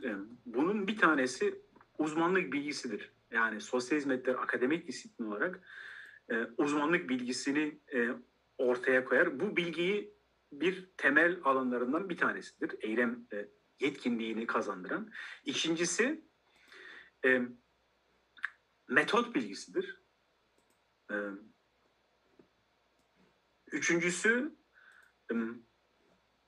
sosyal yetkinliktir. E, e, dördüncüsü kişisel yetkinliktir. Bu dört temel e, e, alanın bir de kendi içerisinde üç ayrı boyutu vardır. Ben bunu mesela şey babında söyleyeyim. E, uzmanlık bilgisini vermek bir insana yani sosyal hizmetleri uzmanına kendi başına yeterli değildir. Bu bilgiyi kullanabilir, yapabilir olması gerekir. Yani bir bilgiyi veriyorsun, bilgi bir yapabilme yetisine e, kavuşturuyorsun sosyal hizmetleri, bilgi, yapabilirlik. Bir de bunun yanında bunların ikisi de yetişmiyor, eylem, yetmiyor. E, sosyal hizmetlerini eylem bilimi olarak, sosyal hizmet uzmanlarını da eylemlilik yetkisine sahip uzmanlar olarak tanımlamaya bir de bunun yanında bilginin ve yapabilmenin yanında bir duruş gerektiriyor. Yani diyelim ki sağ bu insan haklarını ayaklarıyla tepeleyen bir insanın sosyal hizmetler uzmanı olabilme şansı yoktur sosyal hizmetleri tanımına baktığımızda. Bilgi alabilir o insan, bilgiyi alabilir, yapabilir de aynı zamanda. Yani bunu mesela diyelim ki e, uzmanlık babında düşünürsen ama duruşu yoktur. Yani bu üçünün bir araya gelmesi lazımdır. Eğitimin merkezinde bu söylediğimiz dört alanda yani metot bilgisi, sosyal yetkinlik, kişisel yetkinlik ve uzmanlık, uzmanlık bilgi manasında, akademik bilgi manasında uzmanlık. Bu dört e, alanın bir de kendi içerisinde demin tarif ettiğimiz bilgi, yapabilirlik ve duruş e, boyutlarını içine alan sistematik bir e, şeydir eğitim. Yani eğitimin çerçevesini, ana halkasını e, Almanya'da bu oluşturur. Bu da Almanya'daki şeyin özgünlüğüdür. Yani sosyal hizmetlerin anlayışının özgünlüğü bir eylem bilimi olarak tarif edilmesidir.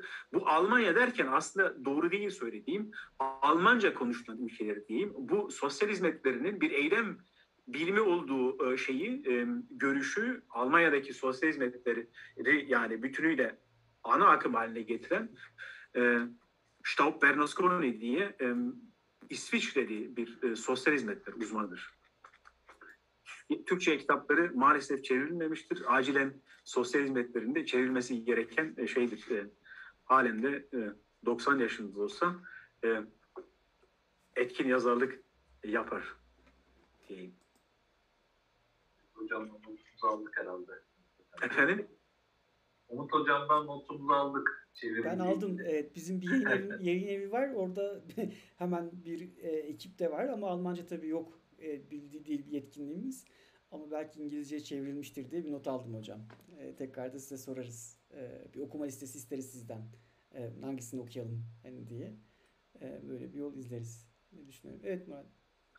Aslında bunu söylediğinizde şu- şunu da kısa gireyim. Aslında demin ilk konuşmamıza başlarken e, kısa bir sosyal hizmetlerde iki anlayış farkından bir Anglo-Saxon geleneği bir Alman geleneği diye bahsetmiştik. Türkiye'de Alman geleneği yani insan haklarını merkeze alan sosyal hizmetleri geleneğinin daha doğrusu bu konudaki şeyi ben bundan 3-5 yıl önce bakmıştım. Çok az kaynak var. Evet. Kaynak yok diyeyim.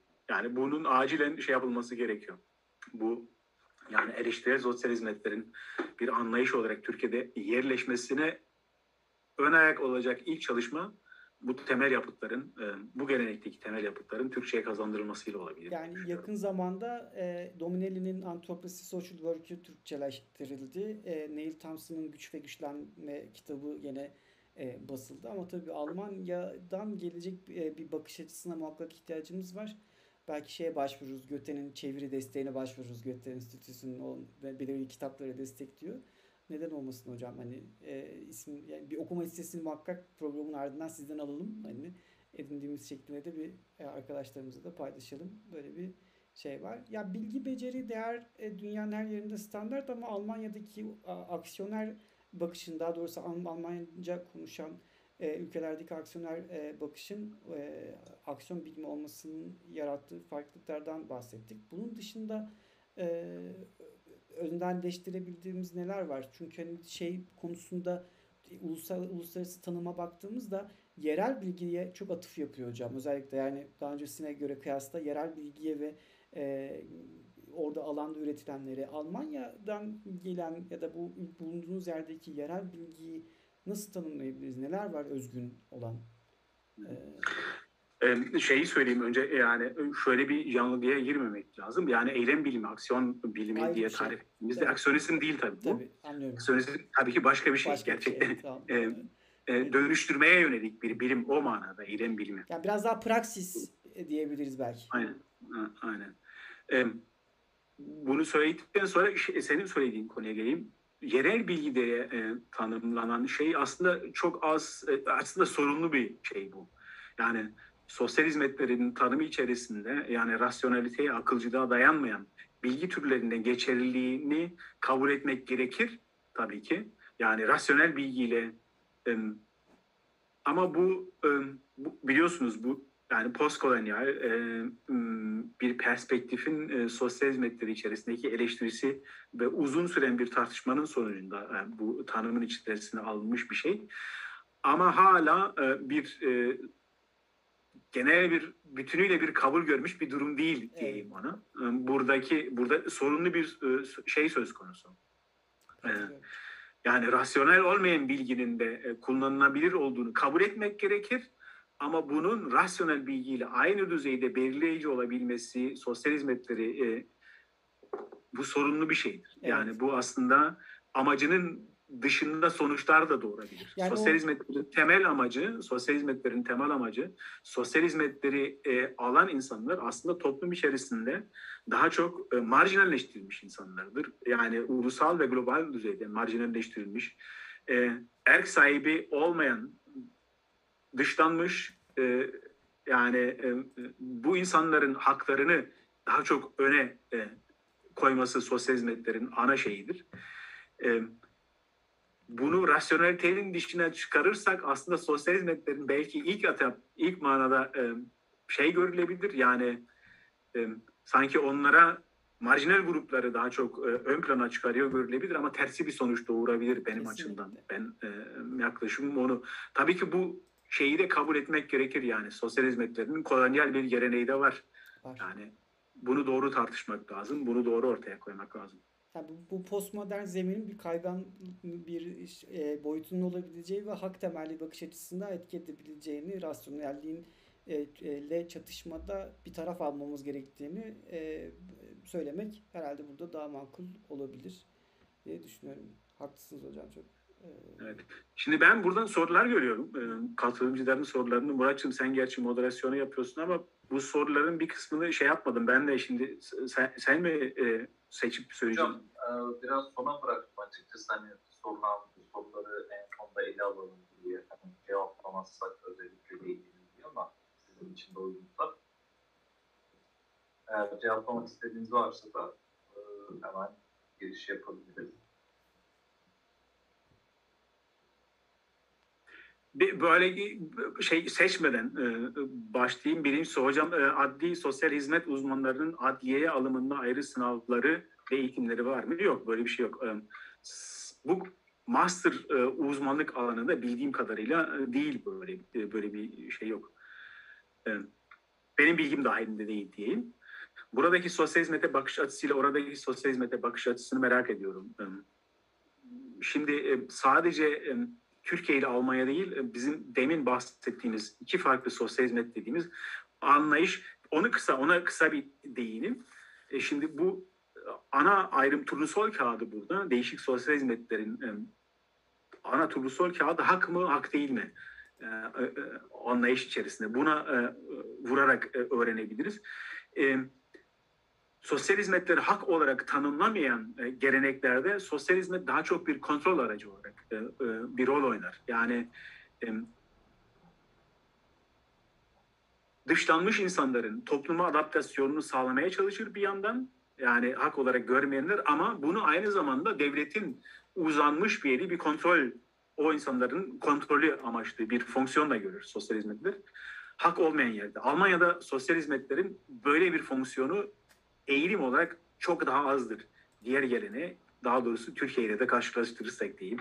Ana ayrım buradadır diye e, söyleyebilirim. Sosyal hizmet iletişim olmadan düşünülemez. O yüzden dil çok önemli. Nereye gidersen gitsin. Evet bu tabii ki altını çizeceğimiz bir şey. E, sosyal hizmetler e, sosyallik, e, komünikasyon, dil üzerinde.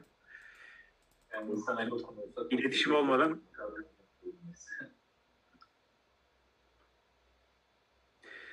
özel olarak çalışan kendi ofisi gibi uzmanların kazançlarının daha yüksek olduğunu diye biliyorum. Bu konudaki izlenimimiz nedir? Bir de çalışan alan ücret konusunda fark ediliyor mu? Şimdi kendi ofisinde çalışan her kişi, her sosyal hizmet uzmanı daha fazla para kazanır diye bir şey yok. Bazen şöyle bir belki şuradan kaynaklıdır o. Ee, kendi ofisinde çalışan insanlar e, brüt ücret alırlar. Vergilendirmelerini kendileri yaparlar. Eğer bir e, kurumda çalışırsanız Almanya'da e, Almanya devleti vergi üzerine kurulmuştur.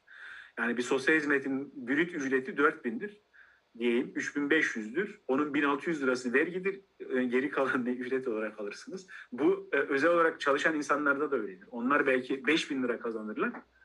Ancak vergiden kaçırırsa daha yüksek alabilir.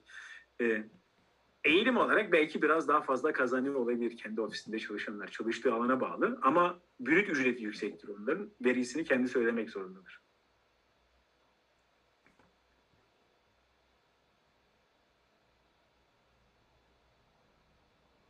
Bilgiyi uygulayabilme yetimiz yetkinliğimiz yok diyor. Bu göz ardı ediliyor diyor. Bir arkadaşımız. Biraz farklı. Çok kültürlülük üzerine bir soru var. E, İsterseniz onu açayım ben. Bizim şimdi ben söyledim. Bizim master bölümü var burada. Çok e, e, kültürlülüğün çoğulculuğun yönetimi diye bölümün ismi. Bizim köpek girdi devreye. Ne güzel. Ee, çoğulculuk, çok kültürlü, çoğulculuğun yönetimi, çok kültürlüğün yönetimi derken şunu söyleyeyim. Çoğulculuk sadece kültürel çoğulculuk manasında kullanılmıyor kavram. Yani kültürel ayrım, kültürel çoğulculuk olayın bir boyutu ama e, modern toplumları karakterize eden çok değişik e, diyeyim şeyler var. Ayrım çizgileri var. Yani kültür bunlardan bir tanesi. E, cinsiyet e, de aynı zamanda böyle bir e, toplumsal ayrıştırmayı beraberinde getiren e, bir çizgi. Sosyal konum da böyle bir çizgi. İşte bedensel farklılıklar, engellilik durumu da yani çoğulculuk kavramı bütün bu ayrımları yani sosyal eşitsizliğe kaynaklık, sosyal adaletsizliğe kaynaklık eden bu temel ayrımların hepsinin içinde kendi içerisinde barındıran bir kavram. Yani çoğulculuğun yönetilmesi, çoğulculuğun yapılandırılması bizim bölümün, master bölümünün ana merkezi bu kültür manasında değil. Sadece kültür manasında değil. Kültür yani kültürel çoğulculuk bu olayın bir boyutu. İşte cinsel adaletsizliğin, eşitsizliği de içinde alan yani bedensel e, e, farklardan kaynaklı sosyal adaletsizliği, engelliliklerin dışlanması bunu da içine alan e, çok boyutlu bir çoğulculuk anlayışı ve buna göre şekillenen bir eğitim değil.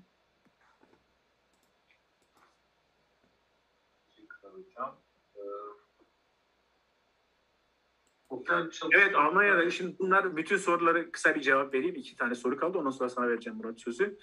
Ee, sosyologlar da çalışıyor mu Almanya'da sosyal hizmetler? Böyle bir şey var. Ben de e, e, belli bir dönem sosyal hizmet uzmanı olarak çalıştım. Kendim sosyal psikolog olmama rağmen. E, sosyal hizmet ihtiyacı, uzmanı ihtiyacı çok daha yüksek olduğu için e, mevcut e, sosyal hizmetleri uzmanında değişik alanlardaki insanlar da o, bazen o alanda çalışabiliyorlar. Not ortalaması denklik için gerekli mi? E, diploma denkliği için e, not ortalaması yani not döküm belgesi falan o tür belgeleri istiyorlar ama notun eğer e, lisans programını almışsanız lisansı kaçta aldığınız çok önemli değil. Sorunuzu tamamlayamadım ama öyle cevap vereyim. Almanya'da sosyal hizmetlerin gelişme açık yönleri nedir? Bütün yönleri gelişme açıktır diyebiliriz. Yani ama ana şey demin de bahsettiğimiz sosyal hizmetlerin sadece bir meslek olarak değil bir bir, bir akademik disiplin olarak tanımlanmasıdır. Bu e, ana konusudur e, sosyal hizmetlerin e, kendini yani yerleşmesi, kökleşmesini sağlayacak. Master programlarında aslında ana hedefi işte doktor öğrencileri yetiştirip e, aslında kendi uzmanlarını e, kendi akademik disiplin içerisinde eğitirme, yetiştirmektir uzun çerçevede. Ancak bunu yaparsa e, kökleşebilir, daha da kökleşebilir di- diyeyim. Bütün soruları cevapladım galiba. Hocam YouTube'dan bir soru var. YouTube'daki yayından. Ee, kendi üniversitelerindeki çocuk ve gençlik refah sosyal hizmet lisans programı ile biraz da bahsettiniz ama sosyal hizmet çeşitliliğini şekillendirme yüksek lisans programının temel eğitim içerikleri nelerdir diye sormuş. Ee, sosyal hizmet uzmanı. bir daha okuyabilir misin? Tam. Tabii ki. İki, e, çocuk ve gençlik refah lisans programı ile e, sosyal hizmet çeşitliliği şekillendirme yüksek lisans programı. İki programın temel içerikleri hakkında bir soru gelmiş hocam. Çoğulculuğun şekillendirmesi diye bahsedilen e, master programı benim demin e, açmaya Master. çalıştığım program.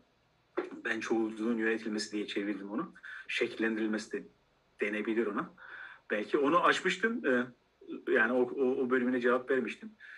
Birinci bölümüne cevap vereyim istersen. Bizde iki tane lisans programı var bizim üniversitede. Bir normal sosyal hizmetleri bölümü. Bir de e, çocuk ve genç sosyallik uzmanları yetiştiriyoruz. Bu da sosyal hizmetlerin aslında bir alanıdır.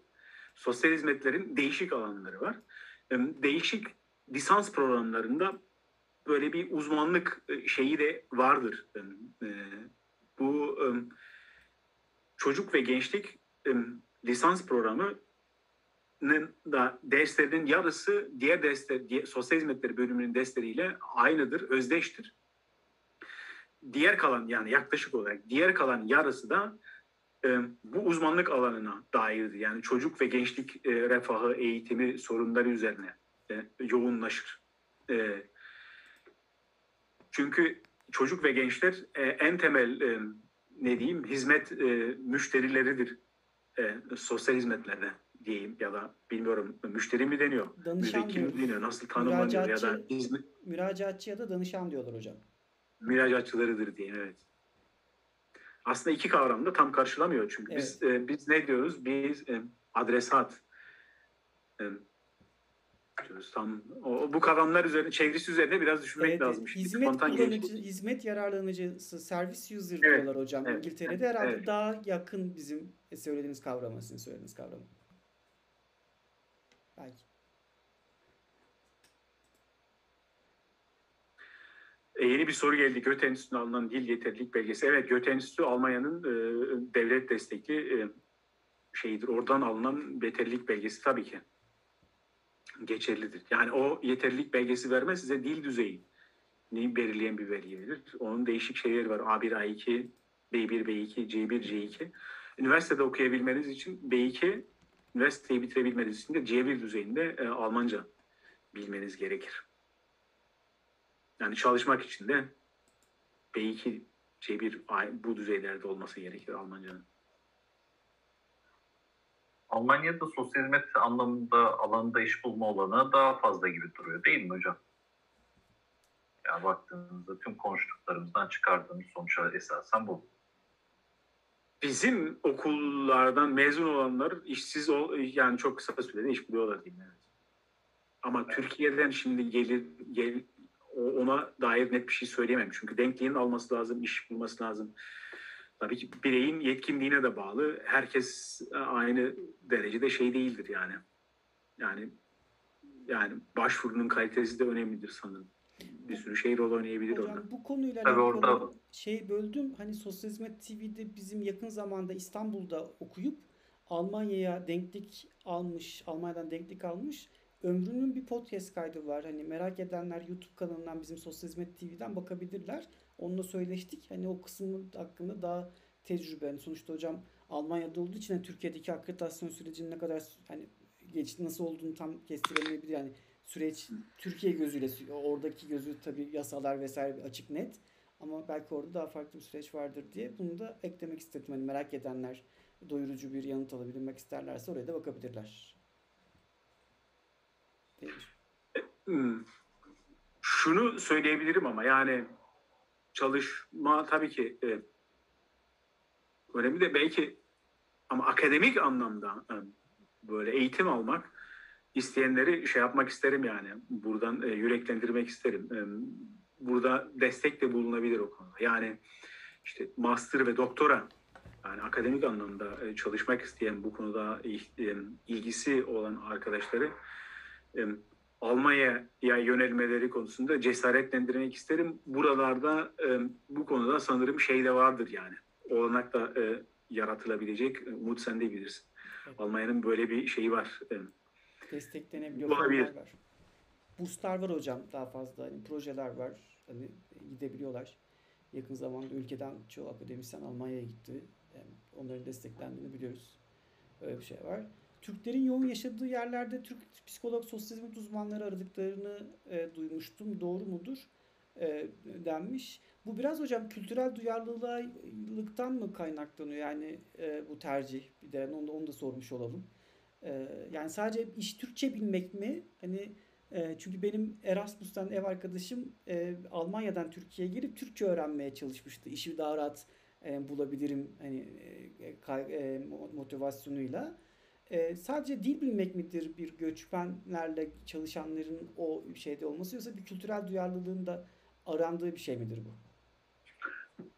Ya ben bunu çok sık duyuyorum. Hmm.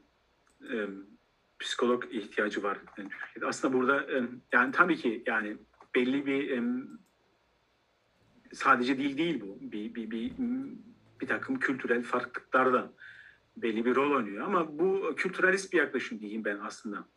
Yani bunun yeniden üretilmesi, kültüralizmin, ırkçılığın yeniden üretilmesi gibi bir şey. Sen Almanların da yaptığı bir şey. Sanki bir Türk sadece bir Türk Evet. psikoloğa gidebilirmiş gibi bir şey var. Saçma sapan bir bir kanı var. Bu Almanlarda da olan bir kanı. Aslında e, olaya biraz daha e, şey geriden bakarsan e, aslında yani psikolojik sorunlar, e, e, danışmanlık ya da terapi gerektiren psikolojik sorunların aslında e, kültürle şeyi yok direkt. E, tabii ki çok cüzi bir e, ayrım yapılabilir ama bunlar daha çok evrensel sorunlar yani Evet.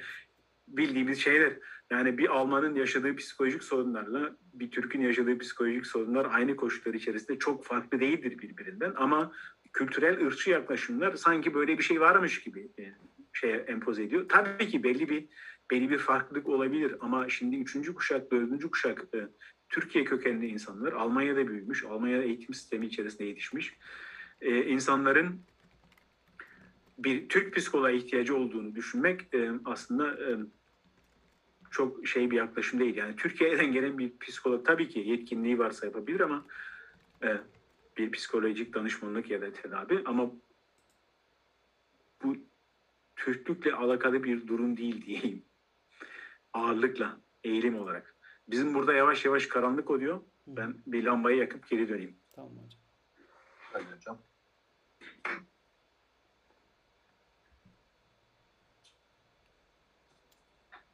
Muratçım moderasyonda dağıttın. İyi sessizliğinle beni durdurmadın. Teşekkür ediyorum. Bundan sonra konuşmayacağım. Hatta mikrofonu kapattığım zaman daha iyi yönetelim diye. Benim güzel arkadaşım. Süremizde doluyor sanki hocam. Toparlamamız lazım evet. Soruları aldık ama YouTube'a bakayım başka soru var mı diye. Yavaş yavaş. Hocam yaklaşık 1 saat Yine- 15 dakikadır yayın yapıyoruz. Ortalama bir buçuk saate yakın yaparız diye düşünmüştük hocam. Ee, sorular aşamasına da geldik. Ee, isterseniz e, yavaş yavaş toparlayalım. Ee, Evet. e, Murat ve ben birer soru sorma hakkımızı e, kullanalım. Kullanacaksa ilk önce Murat'a vereyim çok soru soran, günün çok soru soran insan olarak. Ama gerçekten e, çok doyurucuydu. Yani çok keyif aldım. Yani, e, e, evet Murat, e, senden. Aslında sanki hocam söyleşi sabaha kadar gidecek gibi de bir şeyimiz oldu. Evet. Almanya Türkiye karşılaştırmasına gerçekten çok ihtiyacımız varmış. Yani bizim de kendi adımıza bir gelişim. Ben e, hocam çok belki uzayabilir bu e, nokta belki ama yine kısaca isteyeceğim. Açık öğretim e, olayı veya uzaktan eğitim ve sosyal hizmet eğitimi almak mümkün mü Almanya'da? E, alındığı takdirde, bir diploma alındığı takdirde böyle uzaktan eğitimle veya açık öğretimle bu diplomayla iş bulunabiliyor mu, yapılabiliyor mu? Almanya'da durum nedir bunu öğrenmek istiyorum. Benim bildiğim açık öğretimden sosyal hizmet eğitimi veren bir şey yok. Yani net bilmiyorum ama yok. Olma ihtimali de oldukça zayıf değil. Net bir bilgim olmadığı için. Çünkü sosyal hizmetler uygulamaya dayalı bir şey. Bölüm yani dışarıdan eğitimle açık öğretim eğitimiyle e, o yetkinliği demin bahsettiğimiz değişik alanlardaki yetkinlikleri e, e, aktarabilmek öğrencilere mümkün değil. Yok öyle bir şey. Bildiğim kadarıyla yok. Yani varsa da şaşırırım. Hibrit olabilir. Yarı yarıya belki olabilir. Ama bütünüyle dışarıdan eğitim sosyal hizmetlerinde mümkün değil. Şu anda bizim yani pandemi koşullarında e, uzaktan eğitim yapıyoruz ama bu tabii ki istisnai bir durum. Bunun getirdiği bir değişim olacak tabii. Yani Evet. bunun getirdiği yani hibrit olacak. Yani karışık olacak bundan sonra eğitim. Bunun tartışmalarını yapıyoruz. Evet. Bizim şu anda e, öğrenimin yüzde 25'ini e, e, yani pandemiden önce yüzde 25'ini dijital ortamlarda yapma şeyimiz vardı. Ola- olanağımız böyle bir şey bunu öngörüyordu. Bu değişecek gibi görünüyor. Yani bunu yarıya kadar çıkarabilme ihtimali var. Yani öğrenimin yarısını e, dijital ortamlarda yapma olanağı mecburiyeti değil, olanağı getir, getirecek ama %50'si e, yüz yüze eğitim olacak. E, bu hocam e, ben de o zaman onu so- sorayım. Covid-19 süreci değiştiriyor. Almanya'yı e, nasıl e, değiştirdi? Hani e, bu eğitim açısından baktığınızda dediğinizde bir dijitalleşmeden bahsediyorsunuz.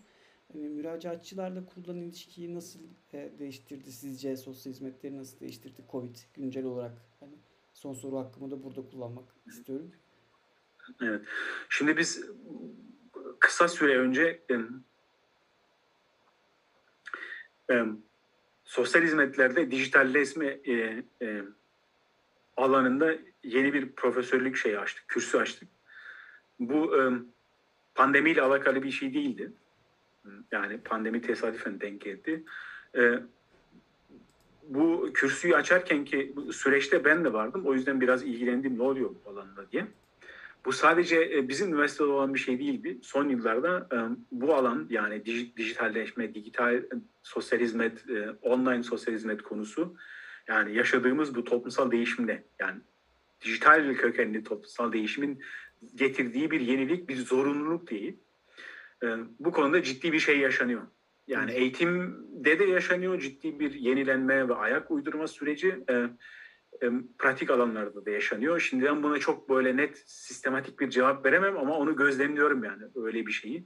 Eğitimde ve sosyal hizmet e, uygulamalarında e, dijitalliğin, online e, hizmetlerin e, kurgulanmasının çok ciddi bir e, hız kazandığını, yavaş yavaş eğitimde de sistematik olarak ele alındığını, araştırmalar konusu olduğunu söyleyebilirim.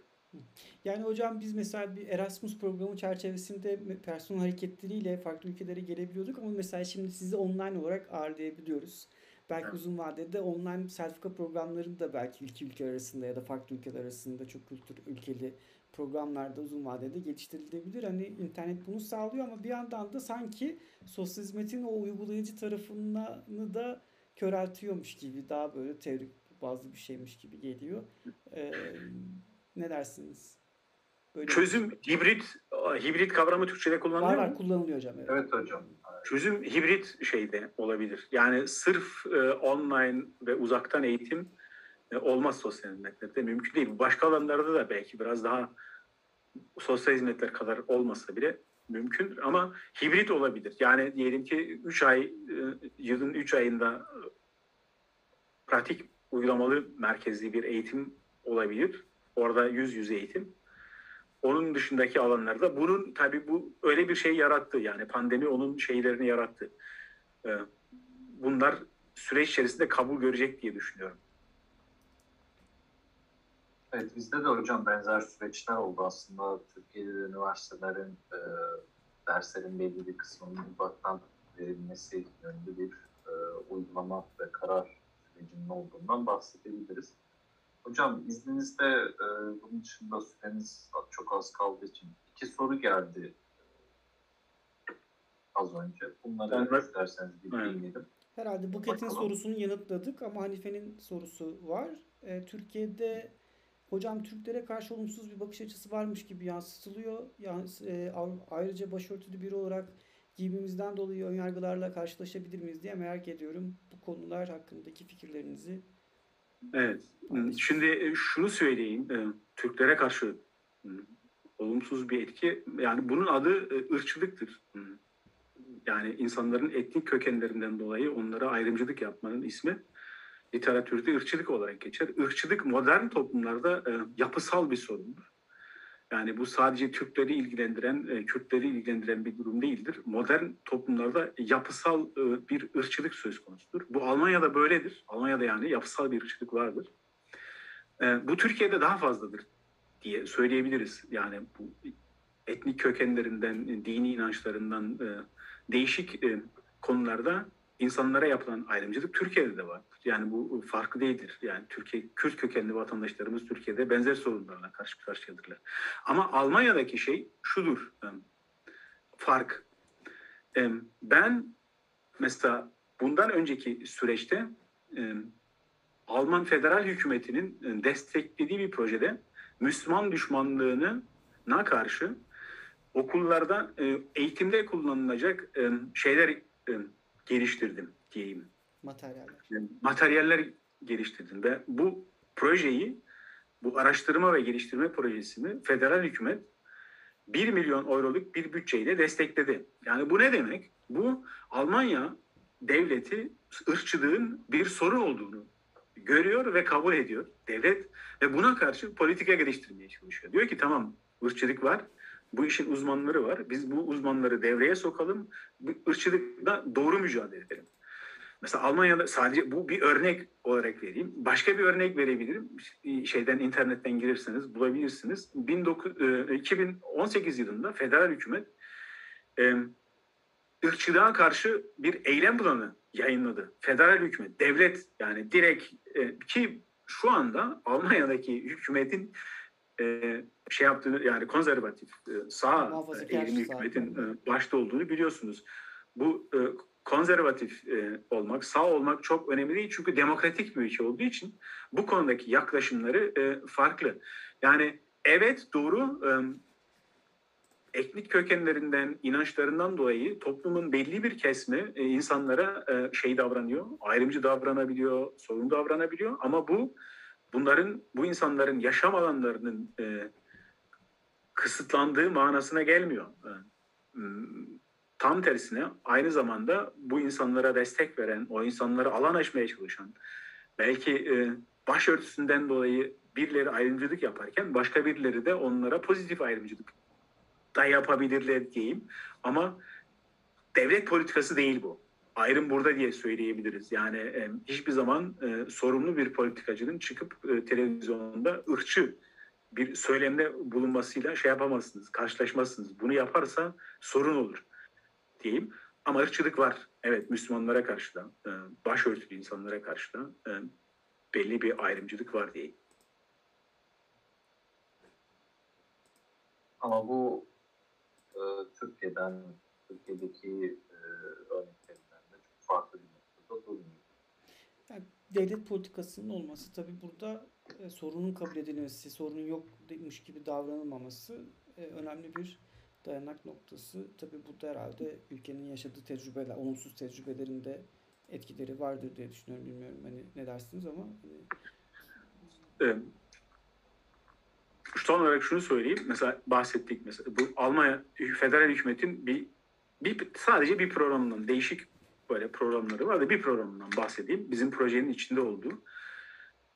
E, demokrasiyi yaşatalım diye bir federal pro, hükümetin programı. Programın bütçesi e, şu anki bütçesi 500 milyon euro. Yani federal hükümet e, Müslüman düşmanlığına, e, siyahi insanlara karşı yapılan ırkçılığa, e, Yahudi kökenli inançta olan insanlara karşı yapılan antisemitizme, bu alanlara, bu alanlarla mücadele etmek için e, 500 milyon euro e, bütçe ayırmış. Bu proje, bu alanlarda proje yapanları, üniversiteleri, sivil kuruluş toplumlarını destekliyor ve e, bununla mücadele ediyor. Bu sadece ve sadece bak bu alanlar içerisinde için ayrılmış. Bunun çok değişik versiyonları, çok değişik programlar da var. Ben sadece ondan bahsettim. Yani bir devletin sorunun varlığını kabul etmesi ve buna karşı politika geliştirmesi e, farklı bir şey. Yani burada işte hak merkezli bir sosyal hizmet e, eğilimi, e, bir eylem bilimliği nasıl geliştirilebilir? Böyle bir çerçevede yapabilirsiniz. Bunun olmadığı bir yerde yani sosyal hizmetleri tanımına baştan e, ortaya koyduğumuz tanıma denk gelebilecek, o tanımın e, hayata geçirilmesini sağlayabilecek bir eğilim tabii ki oldukça zor. Onun için mücadele etmek gerekiyor. Biz burada çok fazla yani biz de tabii ki mücadele ediyoruz. Ama o kadar sorunlu ve kısıtlı değil diyeyim. Bizim bir alanımız, hareket alanımız var. Bu da geçmiş mücadelelerden edinilmiş alanlar tabii bunlar. Onu da söylemek lazım. Ee, yani tarihsel olarak e, toplumsal hareketler üzerinde edinilmiş bir haktır e, bu haklar. Hocam çok teşekkürler bu örnek için de bizim için olayı e, anlamında epey faydalı olacak. Ben genel olarak hocam çok teşekkür ediyorum zamanımız e, dolduğu için. Çok güzel bir söyleşi oldu. Çok verimli bir söyleşi oldu. Kesinlikle. Umuyorum e, katılımcılar da aynı fikirdedir. Ben köpeği bırakayım bir kısa. Hemen tabii. Ne güzel. Köpek.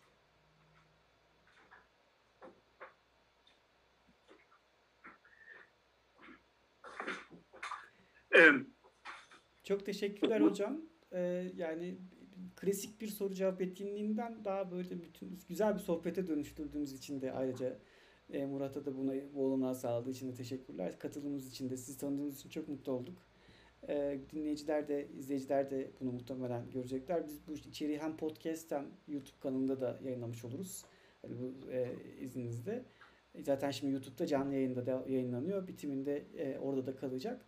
E, bence çok dinleyenler, izleyenler için çok büyük bir fırsat oldu bu söyleşi. Parçası olduğunuz için, bizimle birlikte söyleştiğiniz için çok teşekkürler diyeyim ben de. Ben de ikinize e, böyle bir e, olanak yarattığınız için, e, meslektaşlarımızla böyle bir iletişim içerisine girme olanağı yarattığınız için teşekkür ederim. Severek yaptım. Hepinize iyi akşamlar diyeyim. İyi akşamlar.